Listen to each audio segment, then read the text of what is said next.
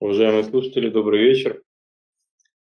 Сегодня четверг, 15 декабря, 18 часов по Москве. У нас традиционный эфир под названием «Инвестиционный комитет», где вначале Андрей немножко расскажет о том, что же интересного на фондовых рынках произошло за эту неделю, а после этого мы ответим на ваши вопросы, которые можно оставлять в комментариях к последнему посту в нашем телеграм-канале. Напомню, что по итогам запись будет выложена на всех стриминговых сервисах. А, для тех, кто по каким-то причинам не может послушать нас в прямом эфире, будем рады вас видеть в числе слушателей наших записей. Ну что, Андрей, подключился? Да, добрый вечер всем. А, ты такой сказал, знаешь, очередной эфир, мне прям сразу хотелось добавить очередной э, терапевтический э, эфир. Ну, знаешь, как раз, раз не приходится, когда-то есть более оптимистично на рынке ситуация разворачивается, а, но сегодня он именно, мне кажется, именно таков, а, потому что рынки себя вели неоднозначно, скажем так последнее время. Да, да, да. Э, наверное, можно сказать, что я как раз хотел с этого начать. Э, такое было затишье э, несколько недель.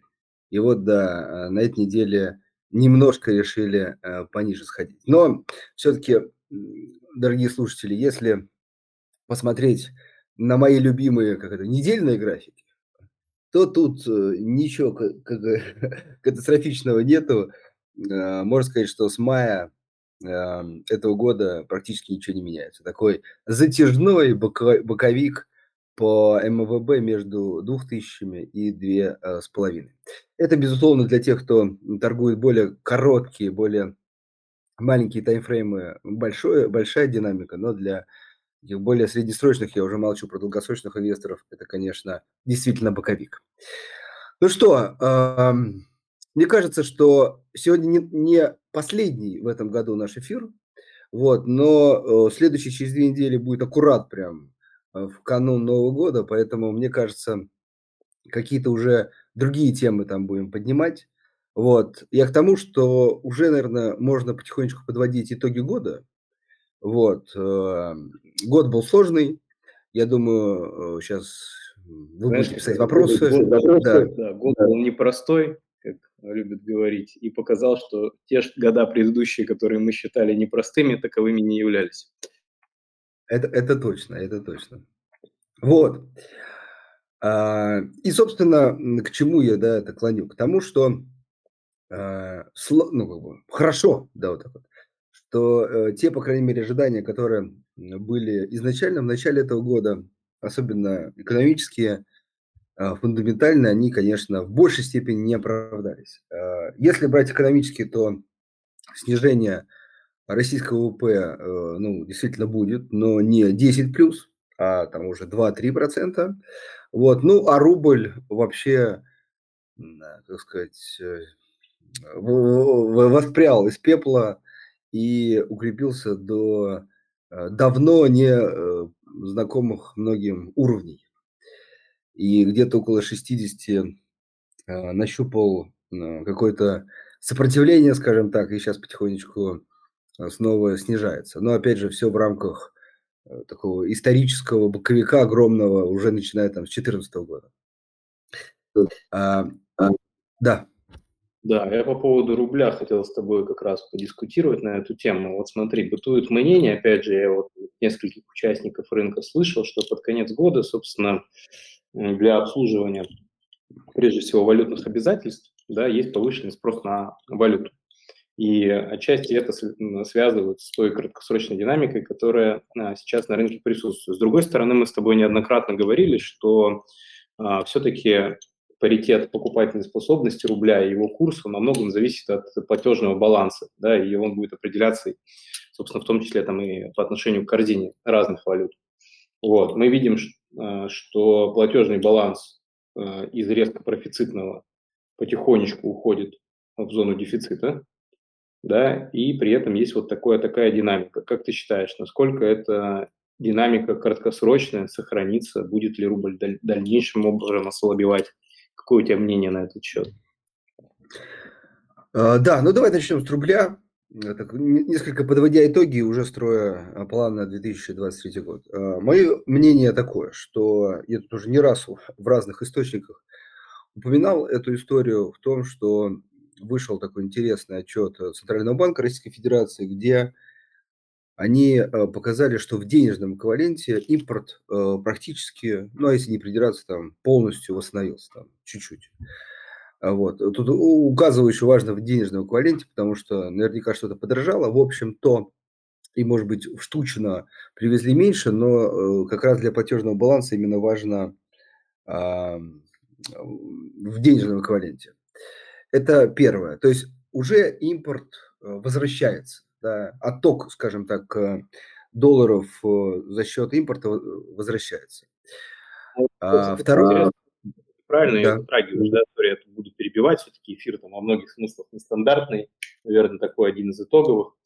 Смотри, по поводу платежного как раз баланса и восстановления импорта, ты не смотрел по категорийности, да, по категориям, ну, то есть э, с точки зрения, что интересует? Интересует стоимость ввоза, да, там по разным оценкам, опять же, в разных категориях товара она может достигать до 30% от, а, собственно, стоимости. Сто... И это говорит, ну, да, и это говорит о том, что а, ну, в цифрах ты прав, импорт восстановился, но если говорить про абсолютное значение количества завозимого товара в разных сегментах, то оно подснизилось.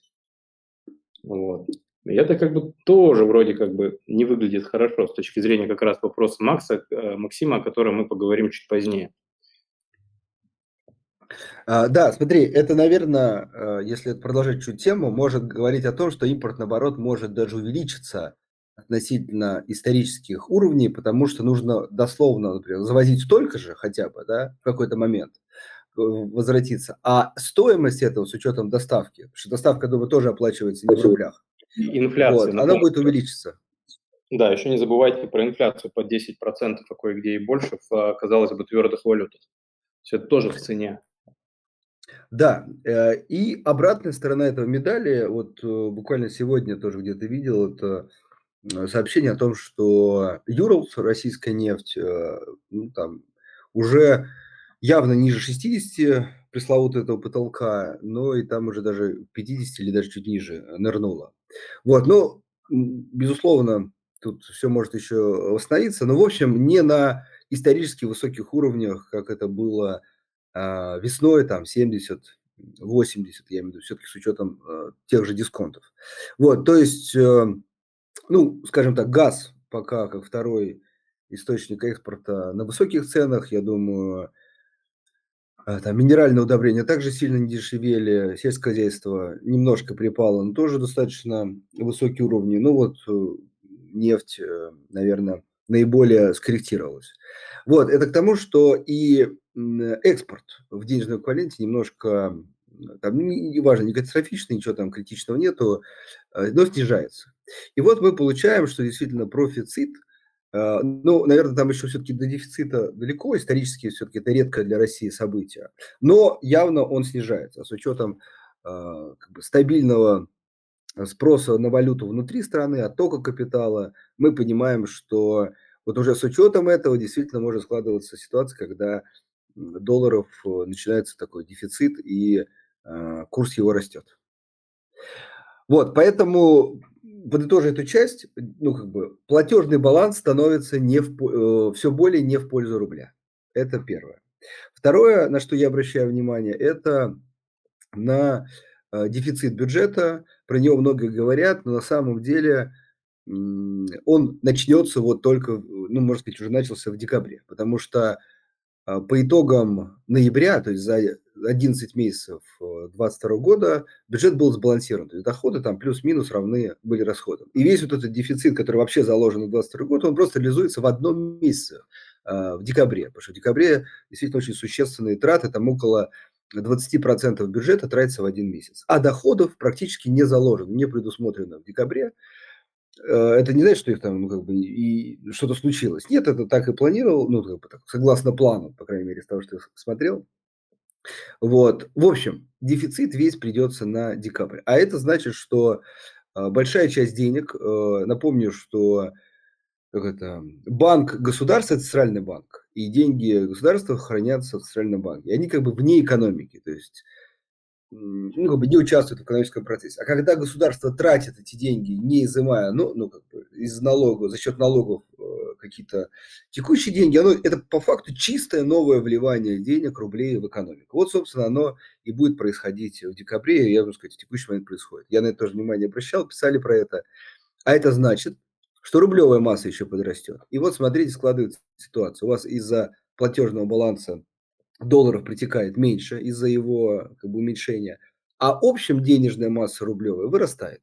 И как следствие это не всегда равно, но все-таки это э, чуть как бы больше спрос на валюту. Понятно, что не все эти деньги, далеко не все там пойдут на покупку валюты, а просто будут ну, как бы, аккумулироваться внутри экономики. Но часть этих денег точно э, будет кем-то направлена на покупку валюты. Поэтому итог, на мой взгляд, отвечая на твой вопрос – Думаю, что баланс э, как минимум найденный ниже 60 уже, уже очень маловероятно. Вот, э, есть только очень так, краткосрочный, короткий период, э, там, связанный с налогообложением. Вот. А так все-таки уже как бы, от этих уровней 65-70 на 23 год. Но опять же, не критично пока, не, там, не 80, не 90, пока не видим. Видим ослабление к, кстати, комфортным для, первую очередь, экспортеров уровнем, то есть таким докризисным, когда они себя чувствовали более уверенно. Вот такой прогноз. По поводу э, ставки, я думаю, что еще хочется, наверное, поговорить о ее динамике в течение года. Мы имеем в виду и, наверное, ключевую ставку э, в России и ключевую ставку, ставку э, Федрезерва в Штатах.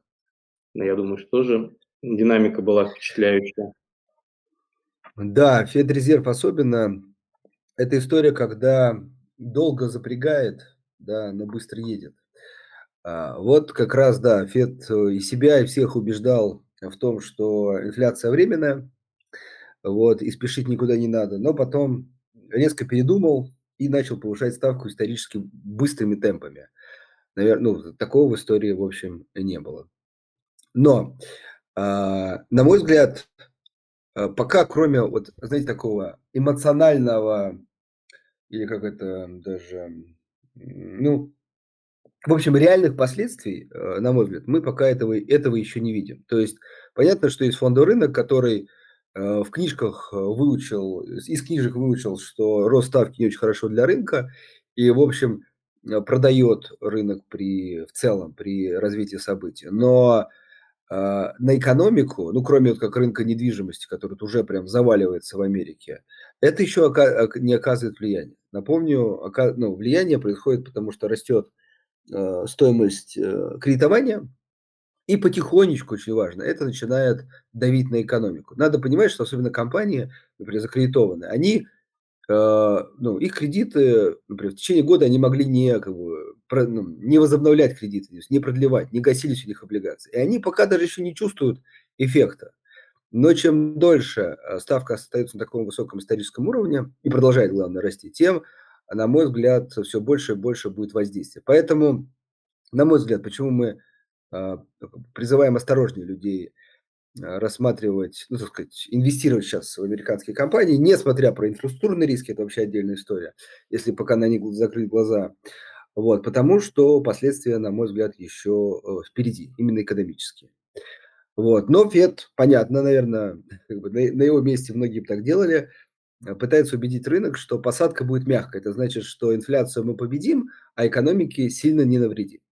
В общем, это, наверное, хороший сценарий. То есть я надеюсь, что так будет, но все-таки как бы э, здравый рассудок предполагает, что когда экономика и многие в ней привыкли жить к нулеву, э, близким к нулевым ставкам, и, в общем-то, ничего не предвещало вообще какой-то ее рост, и там кредитные плечи использовались по максимуму, и никто не переживал за то, что надо будет платить, ну там, представьте, в пять раз больше, то есть если там ставка 1, процент, да, то сейчас, например, на 5, вот. ну пусть 2, сейчас для, для, для них, например, она там 7-8, ну то есть в, в 5, ну в 3-5 раз больше, да, э, когда вы планировали проекты, брали, это большая разница.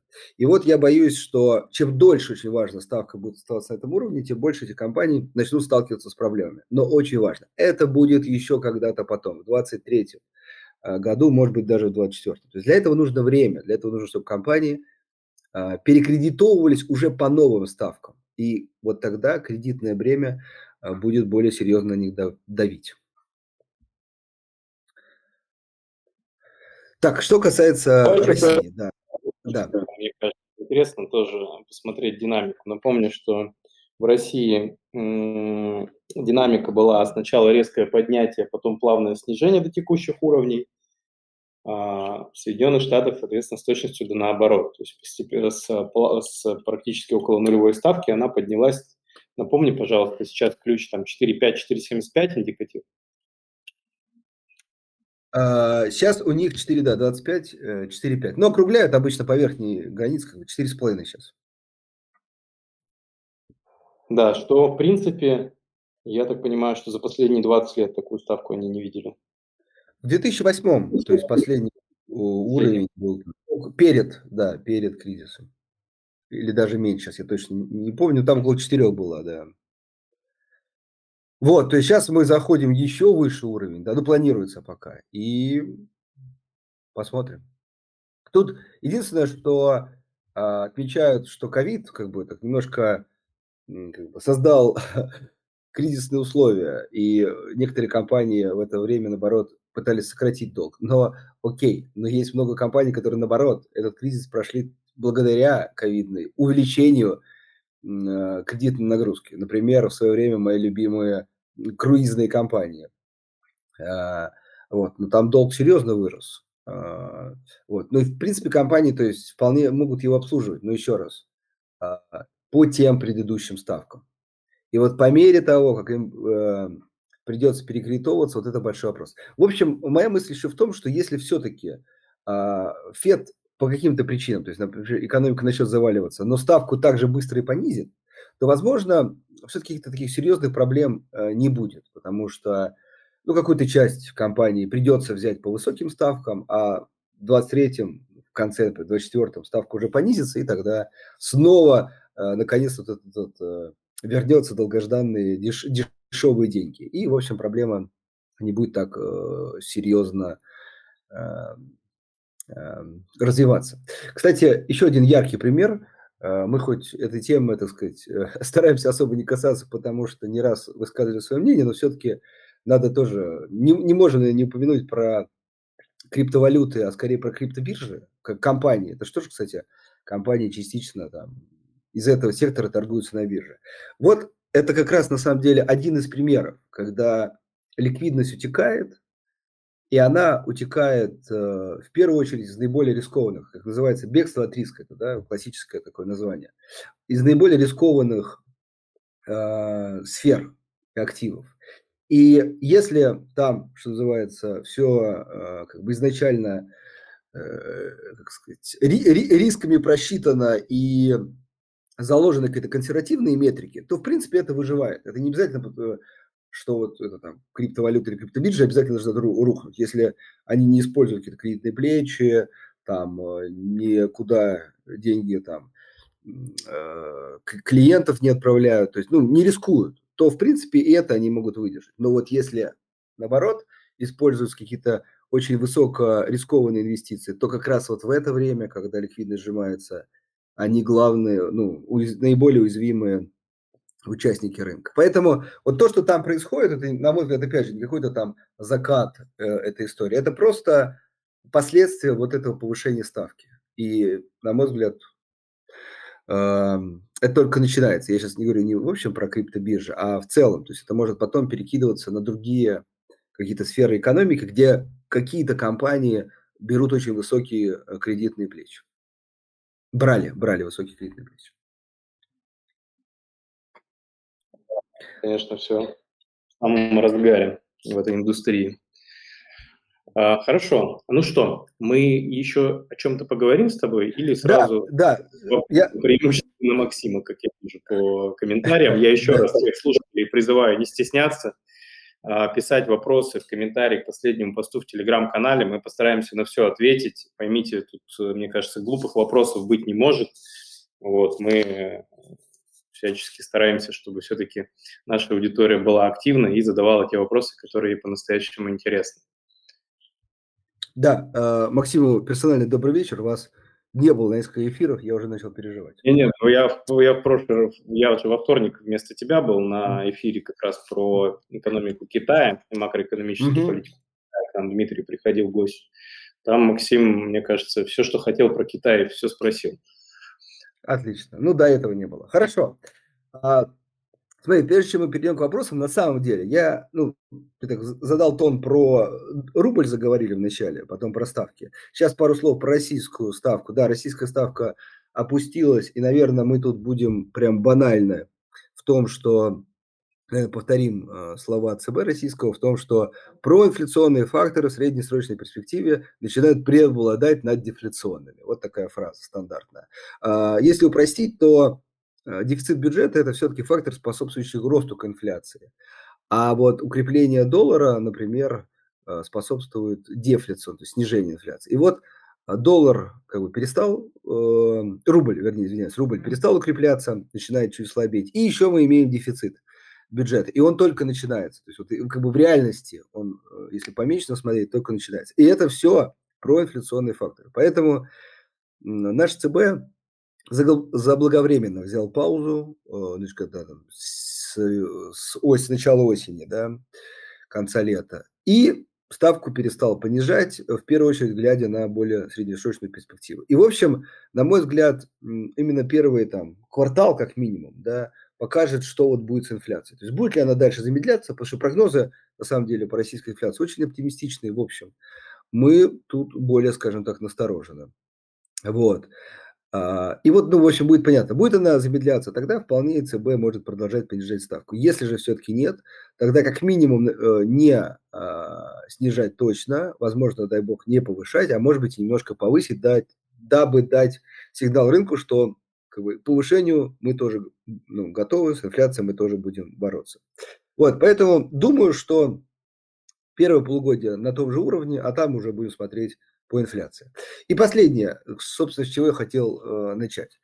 Э, в общем, год был сложный, но мы прямо в самом начале этого года, ну и вообще на самом деле весь год у нас э, одна главная мысль была – это дивиденды. Это в том, что не так все плохо в российских компаниях, есть э, прибыли, и э, компании готовы этой прибылью делиться с акционерами. И вот это главный фактор, который, то есть зачем покупать, вот самый главный вопрос. Да? Много рисков, много непредсказуемости. Именно ради дивидендов э, ставка на то, что компании справляются с текущей ситуацией и э, перестраиваются э, ну, либо, ну, на азиатский рынок в широком смысле. То есть не, не только Китай, это, безусловно, главный потребитель, но и, в общем, то, э, скажем так, на дружественные страны, как это сейчас называется. Поэтому дивиденды, и они действительно были э, щедрыми, особенно э, для 2022 года. То есть если представить планы на начало года, да, то явно никто не закладывал такие. Вот, поэтому «Газпром» это вообще целое, да, можно, мне кажется, фильм впоследствии снять было и надежда, и разочарование. Какой жанр у этого фильма? Что это? Драма? Ну, точно, ну, точно триллер. Ну, такой, ну, ну, такой, ну, ну эмоциональный. Тут, конечно, как подать, да, но, в общем, я думаю, все переживали. Вот, и я в том числе. Ну, и было из-за чего в целом. В общем, да, но главное, что история с очень-очень позитивным концом. Дивиденды были заплачены, доходность составила там, а, ну вот я просто смотрю, сейчас уже там по текущим просто ценам, но 30 там, процентов, а на тот момент 25. То есть 25 годовых. Вот, это, ну, слушайте, это очень много для дивидендной доходности. А, вот, ну и другие компании, давайте все-таки перечислим, там, ГМК Норникель тоже исторические дивиденды заплатил, около там 18%.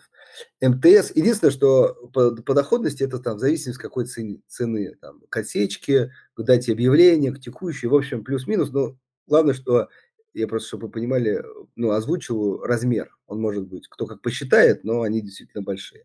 Вот, МТС, это вообще, кстати, одна из главных наших ставок в первом полугодии была МТС объяви, объявит дивиденды, потому что это наиболее стабильная предсказуемая акция в этом плане была. Действительно, и дивиденды, и рост курсовой стоимости был. Вот это прям отлично. Лукойл тоже к концу года уже порадовал клиентов, э, инвесторов своих, да, клиентов, клиентов наших и своих инвесторов.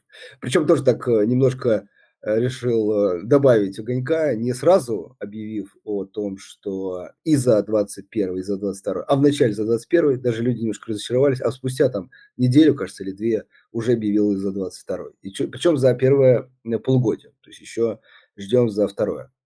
Ну, Фусагра вообще бенефициар истории с газом, тоже платил дивиденды неплохие. Кстати, Лукойл Фусагра где-то там 15, 16, 17, опять же, как считать. Газпром нефть, кстати, один из тоже наших любимчиков в нефтянке. Тут и рост, кстати, курсовой стоимости достаточно существенный. Компания в текущих условиях продолжает развивать газовое направление, расти и выручку, и прибыль. Ну и дальше там Роснефть, Татнефть, в общем, нефтянка, на которую мы ставили, вся проплатила дивиденды. Вот, ну из таких компаний, которые мы тоже отмечали, Черкизова 11% и Новотек 10%, но напоминаю, что все-таки эта компания в активной инвестиционной фазе находится, и все равно э, по текущим ценам доходность очень привлекательная. В общем, дивиденды в 2022 году не подкачали, прям даже очень важно это. И самое главное, что в 2023 году, честно говоря, пока сильно ничего не меняется в нашей таком инвестиционном подходе мы все равно продолжаем ждать дивиденды. То есть, на мой взгляд, а, российский рынок сейчас в первую очередь будет зависеть именно от этих новостей. Во-первых, это приток очень денег много. То есть, если вот это все посчитать, может, мы как бы зададимся этой целью, сколько, ну, три, больше триллиона рублей точно в совокупности а, было выплачено акционерам. Понятно, что не все пришло на рынок, не все вернулось. В многих компаниях государства главные акционеры, и это пошло в бюджет. Но суммы э, на историческом уровне. А все в начале года казалось, что будет гораздо хуже. Поэтому еще раз повторим наш инвестиционный тезис, что не так все плохо.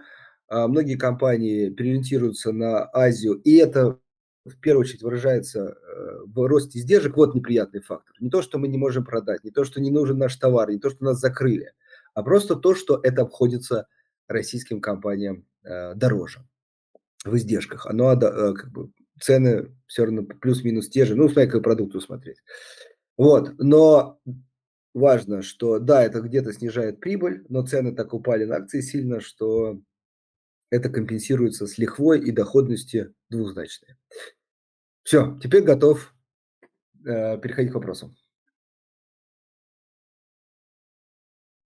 Тогда к вопросам и перейдем. А их тут уже накопилось аж 17 штук. Ну, солирует Максим. А, так, кого еще будут облагать внезапным разовым НДПИ? Поведение государства сильно снижает доверие как а, инвестора. Кон, а, соответственно, денег больше будут выкачивать откуда только могут. Ну, это скорее такой, наверное, комментарий-вопрос. А, Максим, ну, предсказать как бы, как нам предлагается с Андреем, а, какие еще счастливчики попадут э, в перечень тех компаний, которые, собственно, а, будут облагаться разовым НДПИ, я не очень понимаю, как. Андрей, у тебя есть какие-то идеи на этот счет? Ну да, конечно. А, надеюсь, за счет, э, как это было вот, э, сказать, активная подготовка к дефицитному декабрю, о котором я говорил, это заимствование. Российская Федерация, я тоже тут мы публиковали уровень долга, я все время там уже по старой памяти говорил, там 20%, при том, что считается такая безопасная норма до 60, уровень закредитованности к ВВП, то есть долг э, государства к, к размеру экономики. Вот до 60 безопасно. Все развитые страны уже давно к 100 и выше. Япония вообще яркий пример 250, долг к ВВП. Так вот, у нас, я последние цифры, 13, 13 процентов. То есть, ну, ВВП вырос, особо государство сейчас не занимало а, за это время, э, ну, тут важно, ВВП номинально в рублях, да, и долг еще даже уже, уже даже не 20 плюс, а уже меньше. Так вот, э, есть возможность роста за счет этого, и там как бы на годы еще вперед даже до 60. Но с маленьким э, комментарием. Действительно, наш Минфин, наверное, э, ну, я, конечно, все другие там особо не изучал, но точно один из наиболее консервативных э, Минфинов в мире. Да. То есть у нас стараются э, держать даже профицитный бюджет, дефицитный не очень исторически любят. Поэтому вот если эта парадигма не изменится, то, к сожалению, и у нас была большая конференция, где а, моя была основная мысль. Это, с одной стороны, дивиденды как фактор роста и покупки, а вот главный риск – это увеличение налогообложения. Поэтому заглянуть в голову мы, конечно, не можем, но хотя бы какая альтернатива? Еще раз, это увеличение заимствования в это сложное время, то есть не давить на компании. Уровень закредитованности позволяет это делать там 5 и плюс лет еще, там, как бы посмотрим, что дальше будет. Да? То, есть, то есть сейчас точно с этим нет проблемы. Но есть как бы принятие решения. То есть непосредственно люди, которые это решение Андрей, принимают, да. Э, ну, Минфин же выходил на рынок займа, да, и выходит регулярно, но продаются это в основном флоутеры, да, то есть это бумаги, которые привязаны к либо к РОНИ ставке межбанковского кредитования, либо к инфляционным каким-то таргетам. То есть так вот, чтобы по фиксированной стоимости э, бумагу занимали, да, это еще с привлечением не внутренних инвесторов, с этим пока сложно. Возможно, действительно выход в этом есть, то есть э, все-таки я думаю, что со временем должен появиться спрос хотя бы там от определенных участников рынка на госдолг, но пока с этим там непросто. И даже те бумаги, которые, собственно, они размещали, они все-таки тут же на аукцион репо, ну, в основном банки покупали, и они тут же на аукцион репо и выставляли. А, ну, слушай, это да, но это же ты же тоже понимаешь, что это всегда вопрос как бы цены. Я думаю, да. что Минфин как раз а, и предлагает флоутеры, потому что не хочет платить там 10 плюс э, фиксированно, не знаю, там, на тот период, который он занимает. То есть, ну, я думаю, что чуть больше дисконт ставки и спрос найдется. Хорошо. Пойдем дальше по вопросам, их уже много. Да, да. Так, просят комментарий по Сигеже. Ну, в целом, да, если я там, ты, ты меня дополни, э, вышел отчет, ожидаемо не очень хороший. Э, компания долгое время ориентировалась на европейские рынки сбыта, соответственно, сейчас у них их по факту не осталось, то есть компания находится в трансформации рынков сбыта, сейчас ориентируется во многом на внутренний спрос, плюс, соответственно, э, пытается выстроить логистику в Азию, да, что сложно, потому что рынки азиатские, они там по цене конкурентны, скажем так. Мы все-таки, там, ну, я не знаю, как ты, Андрей, я позитивно смотрю на компанию, я понимаю, собственно, те топ-менеджмент, который занимается этим бизнесом и их планы, я считаю, что цена сейчас, она объективно низкая, и от этих уровней она может быть выше. Поэтому я думаю, что э, с, этим, с этой компанией все должно быть хорошо. По поводу дивидендной политики и выплаты в пользу АФК-системы, Здесь будем смотреть, но я думаю, что ФК-система, они тоже коллеги профессиональные, они понимают, что без большого объема капитала затрат сейчас такую трансформацию провести компании будет сложно. Поэтому я думаю, что с дивидендами тоже может быть э, какие-то варианты найдены.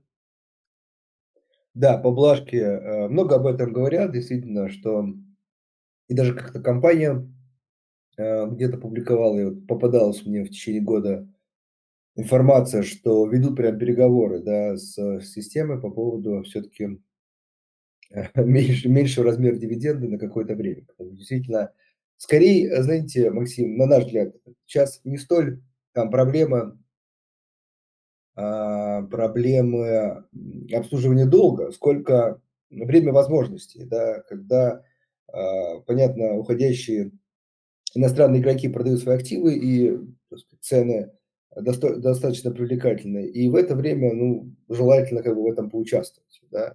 Вот. Но это требует дополнительного финансирования, и вы его либо за счет кредитов делаете, либо все-таки за счет э, прибыли.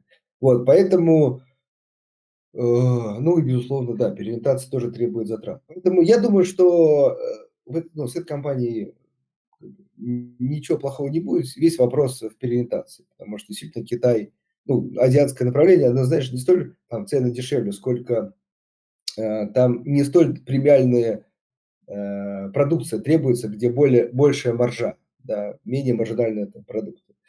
Вот, поэтому это работа и логистика, это тоже время.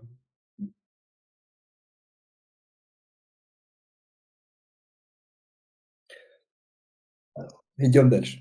Идем дальше. Не говори, просто там пауза такая повисает. А, мнение по Global Trans. Есть ли у нас? Андрей, помню, что мы а, в свое время анализировали компанию еще до всех этих событий, соответственно, что мы сейчас по поводу этого думаем? Да, я, к сожалению, сейчас не, не, не помню прям на скидку долю, а, но не кажется, что она прям совсем небольшая. То есть все-таки игрок в своих там, да, полувагонах э, ну, достаточно такую существенную долю занимает. Вот, поэтому, э, понимаете, то, что вы описали, там, риски конкурентов, ну, они были всегда, компания так или иначе живет, развивается, и, ну, на мой взгляд, и будет развиваться. Здесь только один риск, э, ну, не риск, это вот, вот вопрос дивидендов, да, когда они будут, потому что у компании скапливается ну, доход, а, наверное, действительно активно развиваться они не готовы или там нету сейчас а, таких, знаете, уходящих, например, иностранцев а, с этого рынка, где можно было купить. Вот, например, как, кстати, делает X5. Но только там иностранцы, они поглощают другие российские компании. Но все-таки есть куда развиваться, например, в X5. А вот Global Trans тут все ограничено. Хотя, кстати, развитие это есть, но тут все зависит, конечно, от РЖД, от путей. То есть э, тут Global Trans зависим.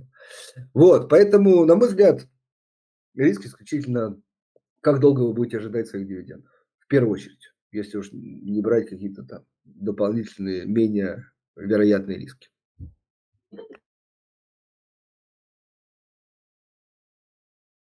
Еще вопрос от Максима, сейчас я его прочитаю. Видим ли мы влияние ограничения информации как искажение для принятия решений? А, приоритетные цены, да, собственно, я понял вопрос. А, поскольку мы работаем в финансовой сфере, у нас есть определенный confirmation bias, мы считаем, что для государства важно сохранить доверие инвесторов, но у государства могут быть и более приоритетные цели, ради которых а, этим, собственно, доверием инвесторов можно и пожертвовать источники финансирования можно просто изымать, не оглядываясь на отношения миноритариев. Тут, Максим, какая дискуссия, да, мы же э, с вами находимся, так сказать, по одну сторону. Я, мои размышления, мы их не раз озвучивали, они были связаны с тем, что, собственно, с другой стороны, коллеги понимают, да, должны понимать, что источников внешнего финансирования в конечном итоге его не так, не так, чтобы много сейчас, да, и развитие собственного фондового рынка по модели там, других стран, где есть определенные ограничения на рынке движения капитала и санкционного давления, они показывают, что это, в общем-то, хорошая идея с точки зрения там и привлечения долгосрочных пассивов, потому что, ну, кто, собственно, готов там инвестировать на 10 плюс лет – все это э, делать через механизмы государства и национализацию, ну, собственно, я думаю, что все понимают, что, в общем-то, все сферы не покроешь, и, и так концентрация э, высока, и за всем как бы не уследишь. И бизнес все-таки, особенно бизнес там не, не монопольный в руках э, там, частных с учетом там, нормального портфеля миноритариев с нормальным раскрытием, он всегда себя демонстрирует на рынке лучше. Это просто исторический факт. Поэтому, когда коллеги показывают, что рост част... рынка частных инвестиций до 2030 года должен увеличиться в 10 раз, ну, это же на чем-то основывается. Андрей, что думаешь? А, ну, а, а, я думаю, что а, так сформулирую, что, на, на мой взгляд, вот история с непубликацией отчетности сильно преувеличена. Я думаю, возвращаясь опять к моему начальному посылу, если компании будут продолжать платить дивиденды, пусть э, публикуя какую-то отчетность там, в усеченном виде, я думаю, что большинству инвесторов этого вполне, этого, это вполне устроит. Они будут готовы, особенно при привыкании, может быть, к текущим геополитическим рискам или к снижению, готовы будут реинвестировать как минимум эти дивиденды в те же или другие бумаги. То есть сказать, что прям российский инвестор изучает э, до корки выходящую отчетность, ну, это большое привлечение. А, а институциональные инвесторы, я думаю, ну там плюс-минус из, из, из того скудного количества информации могут делать какие-то выводы. В общем, сильно преувеличен, на мой взгляд. Э, дивиденды э, важнее. Что касается вот еще, ну, тут я, я видел и предыдущие вопросы, потому что действительно, на самом деле, главный риск еще раз, чем будет дефицит покрываться. И у меня еще одна, как бы, хотел еще один аргумент привести, который чуть подзабыл. Это в том, что надо понимать, что если государство пойдет по пути исключительно увеличения налогообложения, то э, инвестиционная активность еще гораздо сильнее сократится, еще сильнее сократится. Надо понимать, что многие компании сейчас э, видят э, вот этот поворот на, сказать, на восточное направление и уход иностранцев как возможность. И ну, мы видим еще раз, что вот Новотек сегодня там по крайней мере, ходят слухи, пытается выкупить. Э, Сиге же говорили об этом. Другие компании, то есть выкупают да, доли, то есть они инвестируют, э, ну, инвестирование всегда э, расчет на будущую прибыль.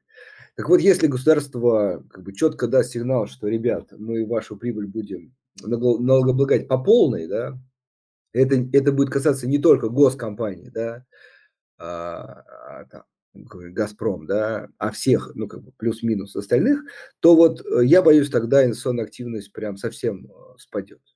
Ну, потому что все всем станет понятно, да. А, вот надеюсь, что этот как раз фактор и будет сдерживать государство вот ну, как бы, совсем активных действий. И еще раз, сейчас то, что мы видим, это баланс, поймите, уже дефицит, вот, и он мог быть, быть тоже закрыт э, увеличением налогообложения, но пока по крайней мере, вот осенью большие заимствования, пока пошли по этому пути. Как дальше сложно будет, это главный риск, но все-таки еще раз помнить нужно, что это тоже государству невыгодно. Государство зависит от, в том числе, развития компаний. И как сказать, давление на это развитие может тоже неприятно аукнуться в будущих, как говорится, доходах, налогах и так далее.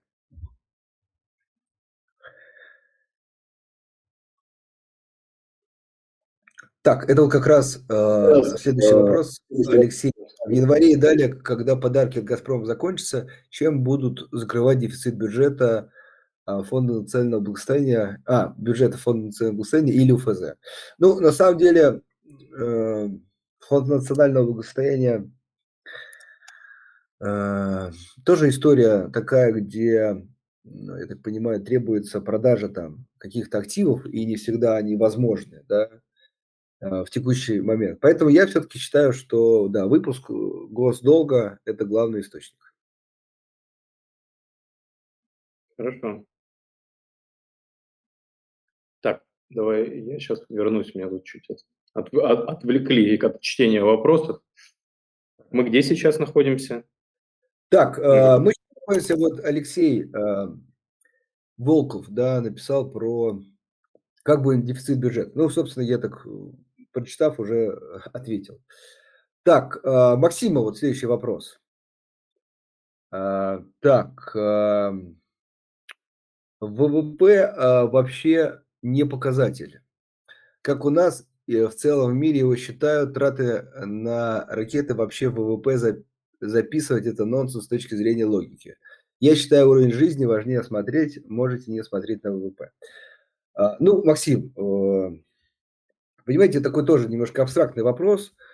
А, если ВВП не показатель, то что показатель? Ну, то есть вы говорите уровень жизни, ну а как его будете считать? Ну, как его посчитать? Поэтому, наверное, ВВП не самый лучший а, показатель. Ну, вот. Но...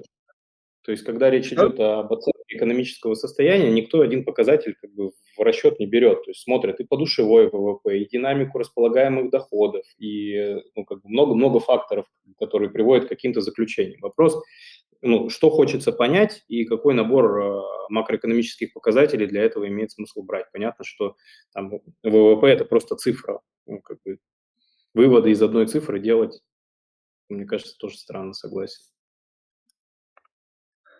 Да. Ну и, собственно, я все-таки приводил долг ВВП, если о том, чем мы говорили. А, ну, опять же, это тоже какой-то показатель, не уникальный, не совершенный, но хоть как-то отражающий, по крайней мере, соотношение закредитованности тех или иных стран. Хорошо, так, а, Ольга спрашивает. Вопрос по евробандам «Газпрома». Обмен «Газпрома» 31 год состоялся, а что с другими? А, Ольга, да, процесс идет, вот, я так понимаю, последнего, что я слышал, что не совсем собрали там кворум по далеким выпускам «Газпрома», э, поэтому эту историю чуть продлили. Но там такая процедура, что, в общем, так сказать, со временем эта проблема решится, и я думаю, что будет... Да, я подтверждаю. То есть, ну, это понятно, мне кажется, логичная история, когда идет э, замещение а, долговых обязательств перед внешними участниками, тем более недружественными, на, соответственно, замещающие облигации, которые контролируемы по купонам, по структуре расчетов в пользу, соответственно, держателей дружественных. Я думаю, что этот процесс, он только начался, и он будет продолжаться. Собственно, все послабления, которые на эту тему были сделаны в этом году, они все были продлены и на следующий год. Поэтому я думаю, что это вопрос времени и вопрос конкретных эмитентов. Да, ну и пользуясь случаем, хочется напомнить, что у нас в приложении есть подборки э, облигации в иностранной валюте и прям отдельно еще э, подборки в юанях.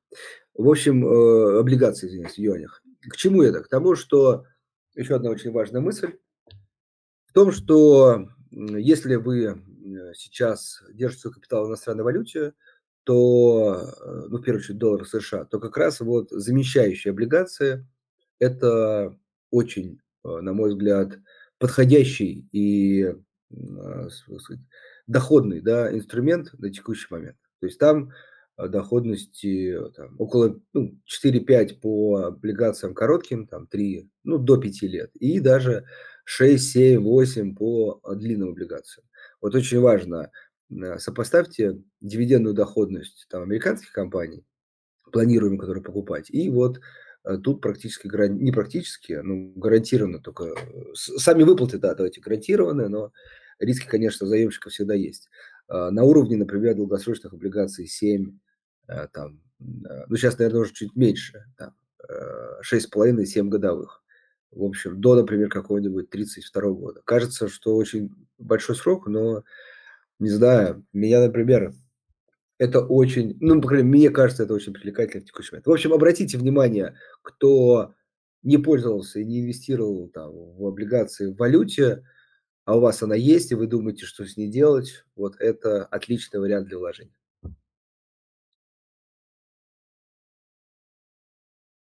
Так. А, Андрей, зачитай, пожалуйста, следующий вопрос. Давай ты будешь читать вопрос. Да, давай, давай. Прости, да, вопрос по приложению. Да ничего страшного, давай. Вопрос по приложению. А не, прони... не планируете ли добавить график цены облигаций? Так, а у нас... У нас просто в чем проблема есть, тут я тоже секреты делать не буду, у нас в Apple Store приложение не обновляется, у нас обновляется приложение на Android и веб-версия. Вот, собственно, в приложении на Android графики облигаций уже вовсю есть. По, если у вас Apple Store, а, напишите, пожалуйста, Денису Федотову, мы найдем для вас решение, где будут графики облигаций. Да, Денис у нас вот э, с нами на связи, поэтому тут его можно найти и написать в личку. Так, э, и еще как идея было бы круто по облигациям, точнее эмитентам, отображать рейтинг от агентства. Еще круче динамику рейтингов. А как вам такое? Э, да, это хорошее предложение, тоже на самом деле в работе. Вот, ну, не все сразу. Так что, да, спасибо. Нет, хорошая э, рекомендация. Единственное, кстати, у нас там вот динамики рейтингов. Это, кстати, хорошая история. Подумаем, да. То есть, если она хранит, хранится, а она хранится, кстати, да. Э, мы давай пропиарим с тобой. Вот что мы в стол-то все работаем? Да, ну, как бы зачем-то нам же дана площадка. Вот давай ее использовать по назначению. Уважаемые слушатели, у нас есть шикарный телеграм-канал по поводу облигаций. Он называется да как у него название Газпромбанк инвестиции облигации? Да. Вот. Андрей, в него облигации, э, вертикальная, соответственно, черта, Газпромбанк инвестиция он называется. Там преступно мало подписчиков, 924, и шикарный объем информации по поводу облигационного рынка. Поэтому, если вас эта тема интересует, хочется за ней последить, э, милости просим в наш канал. Я думаю, что вы найдете там много, много интересного. Да, спасибо. Так, э, идем дальше. Э, Максим задает э, такой вопрос. Изучает труды по поведению финансовых инструментов во время крупных конфликтов и трансформации институтов в государстве. Многие, наверное, пытаются аналоги проводить с рынком США во Вторую мировую. Нужно смотреть на поведение в других странах. И сразу вопрос. Что могут, я тут немножко так сказать, э, трансформирую вопрос в более задаваемый. А, что может придумать государство при ухудшении ситуации в перспективе? А, кроме национализации, продажи акции, а, продажи акций только в обмен на облигации государства. Максим, да, давай я чуть прокомментирую. Еще раз, смотрите, мысль э, ну, не только ваша, это в общем, так сказать, одна из главных э, мыслей высказываемых, это в том, что э, кажется, что у государства просто нет шансов в текущей ситуации, кроме как как бы навалиться на собственную экономику и, выжимая из нее все соки, э, решать какие-то свои задачи. Э, коллеги, не забывайте, что у государства есть еще один отличный источник э, решения проблем – это печатный станок. Э, последствия этого инфляция, безусловно, но это не так страшно, как нежели то, что вы пишете. Там национализация всего и вся, а, полное обложение всех налогов, потом можно туда добавить, не знаю, повышение налогов и для физлиц, то есть как бы э, максимально э, как сказать, ухудшать жизнь всех и вся. Вот этот путь есть, он тоже безусловно, но есть и второй путь. Вот, это увеличение госдолга э, через, э, ну, по факту, а покупают эти облигации, например, в самом экстремальном случае, там, Центральный банк, например, напрямую. Вот, или через э, там, госбанки. Это тоже цепочка вполне возможна. Вот, и, ну, вот этот путь, безусловно, проблемы есть, тут никто обсуждать не будет. Вопрос, вот как их решать. Ну, мне кажется, что этот путь Э, более такой, как сказать, гладкий. Все равно инфляция, ну, проблема, но она и так исторически в России не сказать, что прям маленькая, да, поэтому, ну, то есть нельзя сказать, что нас тут удивишь инфляцией там больше 10%. Да. Вот в этом году, ну, если не считать там цены на иностранные товары, которые в какой-то момент взлетели очень сильно, но в целом, да, а, Поэтому э, вот есть второй путь. О нем надо, ну, как бы понимать, Э, я не знаю, по какому пути и в какой пропорции очень важно. Наверное, никогда не бывает или-или, да, в какой пропорции государство пойдет по тому или иному пути, но в общем-то от выбора этой пропорции и будет э, зависеть, ну, точно судьба фонда рынка. Потому что, на мой взгляд, четко формулирую, если по пути, э, из, ну, как бы, э, увеличения налогов, как сказать, во всех сферах или в каких-то больше, каких-то меньших, неважно, это негатив, да, для рынка. Вот. Если же за счет э, дефицита бюджета, и не, э, источник финансирования я вам сказал, то это хорошо, наоборот, для фондового рынка. То есть в этом случае вот этой инфляции э, нас, инвесторов, фондовый рынок прекрасно защитит.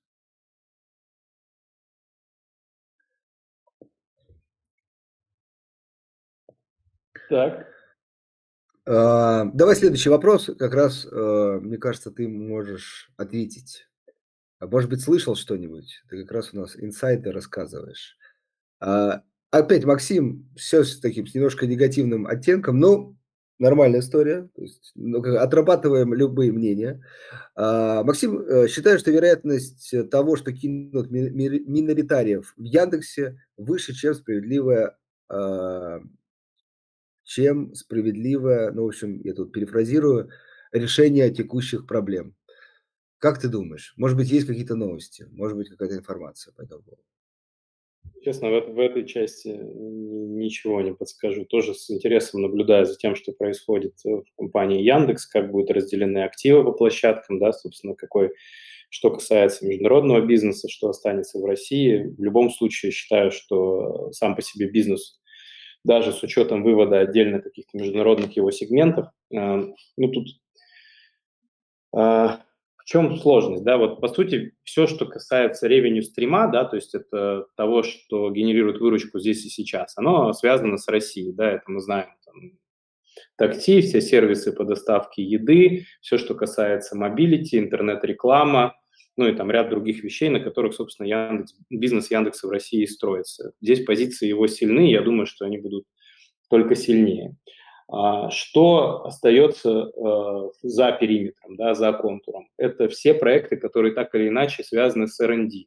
То есть это беспилотные такси, да, которые тестировались в Соединенных Штатах, ряд других сервисов, которые были направлены на глобальные рынки. И там, в общем-то, это все такая игра в долгую капитализацию, да, то есть они в моменте там выручки и прибыли много не приносили, но при этом они создавали тот самый потенциал, да, то, то самое как бы инновационное поле, вокруг которого дальше могла там радикально меняться бизнес-модель и капитализация компании. За это, конечно, а, немножко беспокойно в целом. С точки зрения а, миноритариев, разделения и всего остального, ну, стоит учитывать, что у Яндекса есть особенность, да, там а, достаточно большая была история с, с опционным пакетом и премиальными в виде самих акций Яндекса по отношению к сотрудникам компании. И это добавляет, ну, не то что уверенности, но, по крайней мере, кажется, опять же, что э, Яндекс компания, которая построена на сильных разработчиках, на там, людях э, с такими глубокими, с глубокой IT-экспертизой, да еще и замотивированной, собственно, опционами, э, кажется, что эту модель ну, просто разрушать нельзя. И, э, может быть, я, все, я все-таки надеюсь, я не знаю, да, я надеюсь, что решение будет э, найдено такое, которое устроит, собственно, там, миноритариев в том числе. Вот, поэтому инсайдов нет. Хорошо. Идем дальше. Так, э, э, спасибо за эфир. Да, спасибо. Э, подскажите, как оцениваете э, сегодняшние результаты «Газпрома» и его перспективы на следующий год? Так, э, ну, по поводу сегодняшних, это вопрос, то есть я, может, что-то пропускал. Э, или, в общем, это как имеется на сегодняшний день. Э, ну, смотрите, Давайте так прокомментирую вот именно перспективу, вторую часть.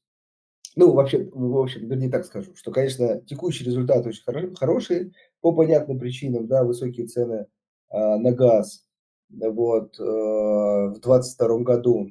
А, а вот перспективы, тут вопрос. Действительно, мы не раз об этом говорили.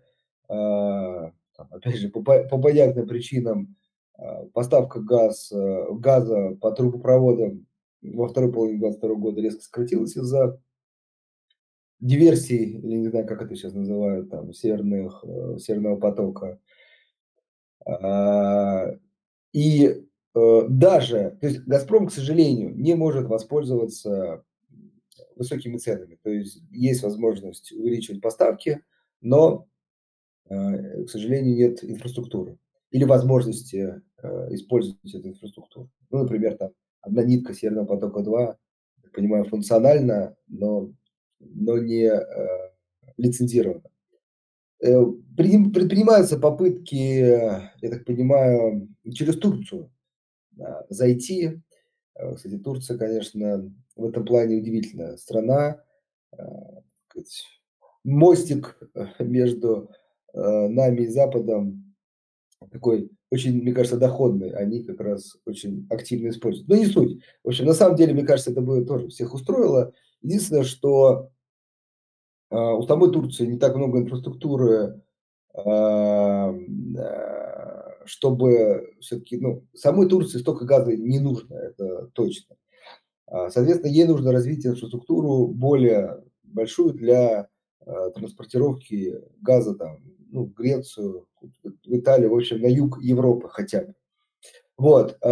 Плюс Европа должна согласиться на это все да, потому что, ну, все-таки тоже такие истории, которые требуют лицензирования и так далее. Все все-таки понимают, чей это газ. Вот. Ну или из-за того, что он приходит из Турции, будут готовы закрыть глаза. Много политических вопросов, как это всегда бывает. И, в общем, на наш взгляд, все-таки некий пик прибыли э, точно, ну не точно, точно вообще сложно на рынке говорить, но с высокой вероятностью а, скорее пройден. Вот. А, с учетом повышения налогов, да, и э, снижения поставок на маржинальный европейский рынок, э, доходы снизятся. Поэтому э, на 23 год еще вполне инвесторы могут рассчитывать на высокие дивиденды, вот сложности в 2024 году. Поэтому краткосрочно мы тут позитивно, среднесрочно скорее с осторожностью надо смотреть, потому что, ну, понятно, есть объективные проблемы с поддержанием доходов на текущем уровне. Так, а, Максим, следующий вопрос. Яндекс, ой, а, акции Яндекса и Мейла вне контура НРД на UTC до сих пор активно продают. А, брокеры э, периодически предлагают акции с большим дисконтом и большой комиссией. На прошлой неделе Яндекс по 1150 лоты тысячами брокеры собирают пулы из клиентов. А что за странная история? история. А, э, да. Прокомментируешь. Да, о чем Это, касается, секундочку, не только Яндекс имейла, буквально сегодня тоже слышал, это вообще касается любых депозитарных расписок, да, на, ну, важно, не на российские компании, а на иностранные компании, но, но основной бизнес, который в России. Как раз вот Яндекс, Mail, там, X5 и так далее.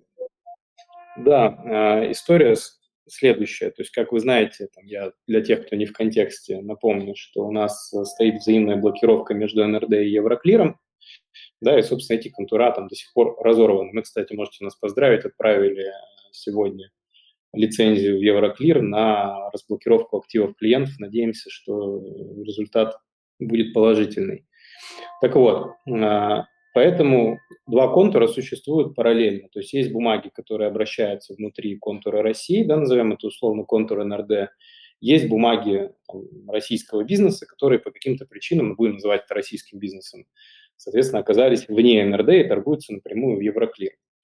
А, я думаю, что западные инвесторы, они хорошо понимают, что какова бы ни была трансформация депозитарных расписок в локальные бумаги, вряд ли она будет дружественно по отношению к держателям из недружественных стран. И поэтому они, да, собственно, владея этими пакетами, и по своим риск-политикам, и по соображениям, соответственно, будущих перспектив э, локализации э, бумаг этих бизнесов, соответственно, готовы их продавать э, чуть с большим дисконтом, чем это готовы делать локальные клиенты, которые находятся внутри контура НРД и понимают, что там все процедуры, связанные с переводом либо с выпуском новых бумаг в обращение, будут к ним более дружелюбны. Наверное, я бы так это прокомментировал. А, ну, наверное, я так еще, может быть, добавлю, что, в общем, это надежда на то, что то есть, в какой-то момент э, эта проблема решится, да, и как-то можно будет либо возобновить там выплаты, получение дивидендов, либо перевести уже в контур НРД. Вот. Но тут, как говорится, гарантии нет. Поэтому, ну, то есть это с учетом действительно больших дисконтов, просто риски для тех, наверное, кто их э, готов покупать. Так, для а, иностранных, иностранных инвесторов там ну, не те объемы в их портфелях для того, чтобы там сильно задумываться о ликвидационной цене, если что. То есть у них тоже мотивация, она понятная. Да.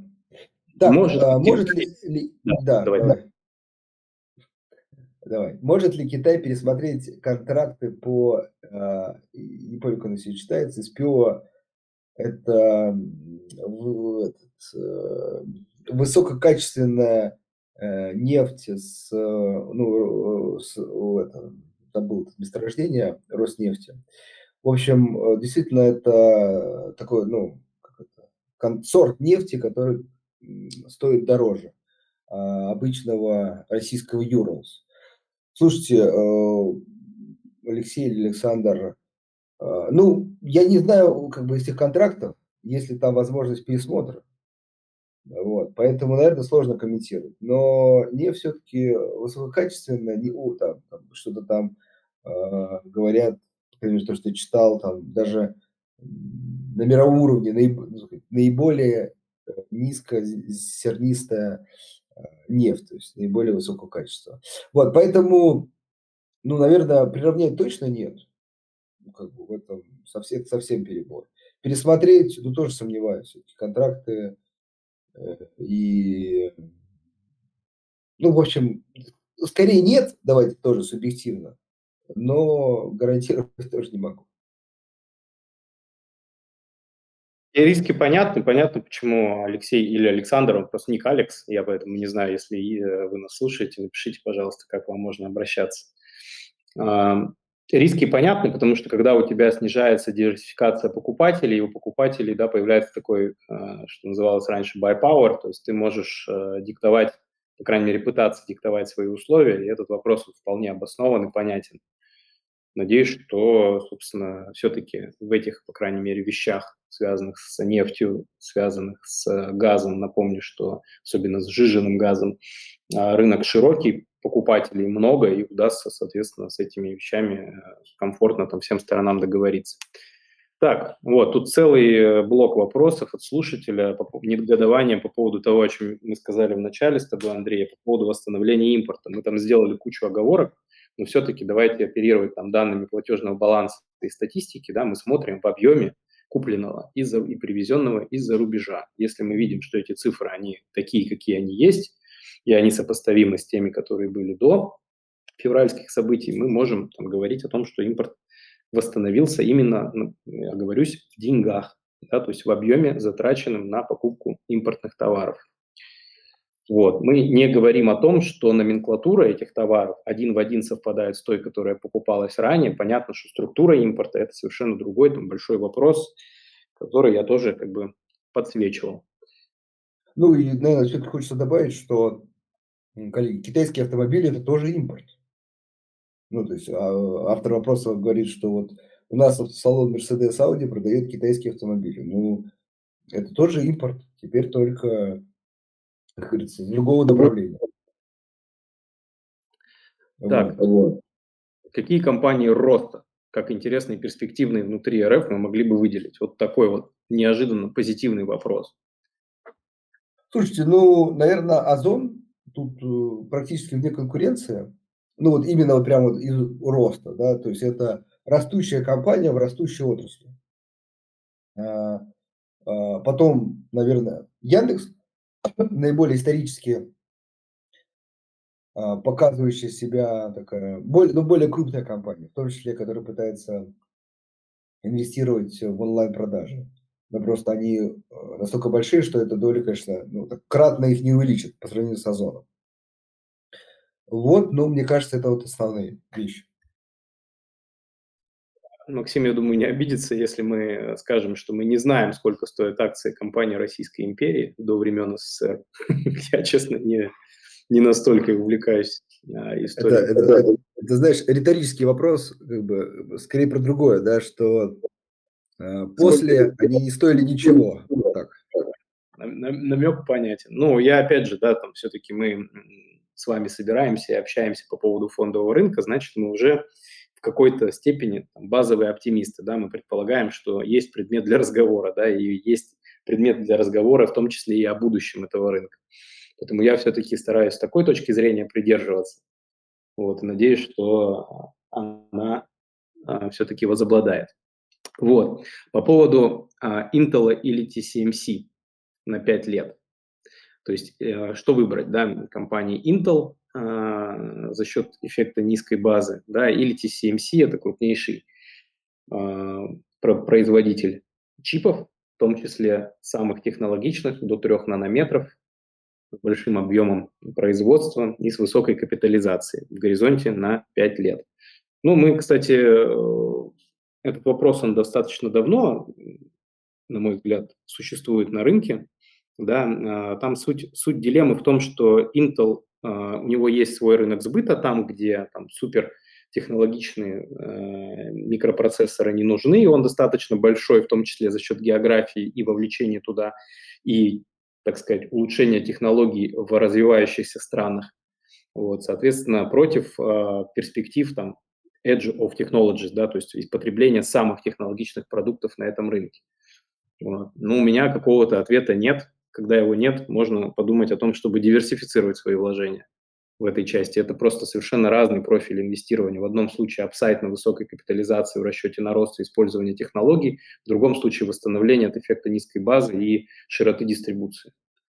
Мне кажется, просто немножко разные, мне кажется, инвест-идеи. Да, это прям мой любимый ответ. Когда вы выбираете между двумя хорошими компаниями, вот, не выбирайте, купите обе. Вот, ну а так, э, все-таки пару слов. Intel чуть-чуть проиграл э, такую гонку э, там, AMD, NVIDIA э, и TSMC в том числе, то есть э, Intel и, и, и создает чипы и производит, вот, говорится, в создании чипов AMD и NVIDIA чуть-чуть начинают обходить их. Ну, где-то прям в, в в, частно, в частных девайсах эм, для потребителей там совсем прям AMD сильно давит. Вот. А в производстве тоже TSMC. Но за счет как бы, больших денег они планируют, э, активно инвестируют э, э, этот гэп закрыть. В общем, посмотрим. А TSMC просто риск Тайваня. Тут все прекрасно, но только вот все-таки риск, ну, он присутствует. Так, идем дальше, да? Сколько дорого нам обходится реклама, интеграция аналитиков в эфире на Коммерсант и Бизнес ФМ. Эм. Приятно слышать знакомые, главное, адекватные голоса в эфире радио. Андрей, это в твою сторону э, приятный камень, твой огород. Да, да, подожди. Э, в мою приятный про голоса, а в твою насколько дорого? Ну, я скажу так, что и тут заодно немножко похвастаюсь. Для нас этот год был по бизнесу хорошим. Мы выросли по разным показателям от 3 до 9 раз. В целом, а, с точки зрения нашего бизнеса мы чувствуем себя хорошо, у нас большие перспективы, я надеюсь, они таковыми и останутся. Вот, поэтому мы можем, что называется, себе позволить э, чуть более охватные каналы, да, вы знаете, Максим, ты знаешь, что мы долгое время, так, скажем, а, такие охватные каналы не использовали. Вот сейчас пришло время, я думаю, что и в следующем году мы будем себе позволять чуть более активную коммуникацию с рынком. И, э, но я так скажу, что мне кажется, что это вполне адекватные деньги за тот а, продукт, за ту качественную аудиторию, вот подтверждение того, что ты это слушаешь, это здорово. А я напомню, почему я к Максиму на «ты», потому что несколькими постами ранее он сам это разрешил, поэтому мы тут не фамильярничаем просто так. Да, ты попросили ссылку на этот э, канал наш про облигации, поэтому вот сам, поэтому сам внизу я сейчас опубликовал. Мы дали. Вот, там Денис выложил. Так, там, а, давай финальные вопросы. Вот быстренько такой хороший вопрос отвечу. А, где-то я его пропустил. Ну, давай я его зачитаю, я его запомнил, что называется. А, большие предложения УФЗ или большие займы стороны государства не вызовут ли а, проблем у корпоративных заемщиков? Вот. На мой взгляд, не вызовут. Наоборот, это даже плюс для корпоративных заемщиков. Еще раз, потому что вот эти действительно большие займы, но все-таки надо как сказать, э, понимать, не финансируются там, физлиц или даже инвесткомпании. Это действительно очень большие суммы. Чаще всего они финансируют с крупными, покупают с крупными банками, э, в том числе за счет возможности финансироваться у ЦБ. Вот. И это как бы такая дополнительная ликвидность. То есть можно сказать, что когда государство занимает деньги, а потом их тратит, оно создает, наоборот, э, новые деньги, новую ликвидность. Поэтому, собственно, про инфляцию мы вначале говорили. Вот. Ну, а новые деньги – это в том числе как раз вот те деньги, которые могут пойти и на корпоративных заемщиков. Поэтому нет, э, как сказать, э, в общем, нет проблем здесь мы не видим. Так, дальше. Вот, Виталий, соответственно, уже камень менее приятный в наш огород кидает. Почему у нас между трансляцией и появлением подкаста проходит почти сутки? А, Можем ли мы сократить это время? Наверное, можем. Я думаю, что просто мы обычно заканчиваем там, в 7, полвосьмого по Москве, да, и коллеги начинают работать над постпродакшеном и трансляцией на следующий день, и тогда же ее и выкладывают. Вот, попробуем сделать это чуть Да, более... ну и, наверное, добавлю, что все-таки кажется, что мы так обычно такие вещи обсуждаем, которые точно на следующий день актуальность своей не теряют. Ну, как бы. Так что, мне кажется, день это не так много. Видишь, как в хорошем смысле избалованы пользователи, да, то есть уже, то есть нужно онлайн сразу, а, так сказать, смонтировано и так далее. Хорошо, будем стараться. Да, еще раз, а, спасибо вам большое, да, если мы там, я напоминаю, что у нас еще последний будет предновогодний, такой совсем поздравительный, наверное, будет иметь формат подкаст 29 а, декабря, но для тех, кто его не услышит, я хочу там, заранее всех поздравить с наступающим Новым годом, пожелать, чтобы в следующем году а, он принес фондовому рынку а, некоторые, так сказать, позитивные драйверы для роста. Я думаю, что они могут быть найдены. Я очень на это надеюсь и считаю, что в следующем году мы сможем для вас сделать еще больше качественного а, контента, интересных встреч, а, классных спикеров, целом развивать продукт. И надеюсь, что вы будете оставаться с нами. А, а ладно. Ну так вот, спасибо. А, я не знаю, как человека зовут, ник ZF. А, мы пропустили его вопрос. Давай не будем так делать, а, потому что все-таки давай да. Давай, не, не, да. не... По вашему мнению, имеет смысл инвестировать в краткосрочной перспективе? А, смутило нас, наверное, слово краткосрочный, Вот. А почему? Потому что да всегда... Ну? Не-не, я просто про то, что не смутило, я этот вопрос действительно видел, просто уже под конец выбирал скорее. Ну да, наверное, в краткосрочно. То есть в текущий момент с ростом ставок очень сложно сейчас а, что-то ответить. Ну давайте я сейчас что-нибудь что вспомню из американского рынка.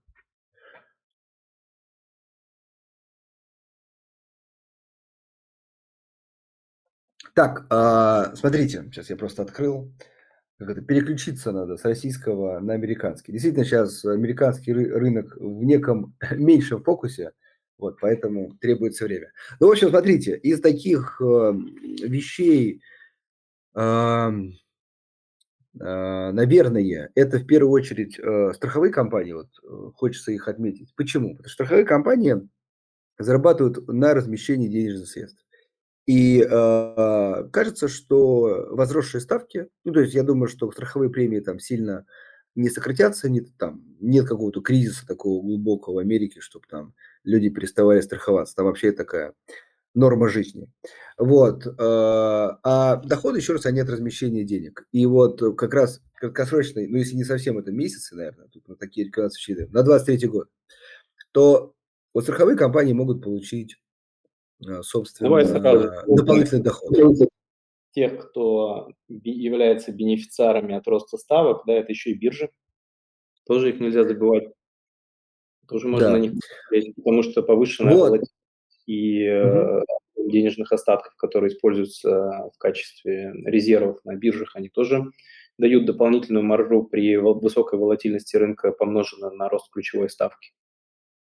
И я еще так аккуратненько, очень аккуратненько для тех, кто совсем любит ультра хай риск, напомню, что хоть есть и такая противоречивая фигура Кейти Вуд, вот, в смысле принятия решений, все-таки а, надо отдать должное, да, там, с точки зрения там, аналитики и всего остального, а, на перспективу она, у нее интересный взгляд на вещи, да, и я напомню, что она сейчас может быть несколько поспешно, но тем не менее в этой идее, на мой взгляд, есть смысл. Это вот как раз криптоотрасль, которая публично торгуется на а, американских площадках. Вот сейчас, наверное, это совершенно не время это делать, но вот я думаю, через пару месяцев, после того, как пыль уляжется, можно и туда будет заглянуть на какую-то совсем мизерную часть портфеля, если хочется вот поиграть во что-то такое с высоким апсайдом потенциальным. Да, и последнее скажу про банки, но тут с некой оговоркой, скорее нет.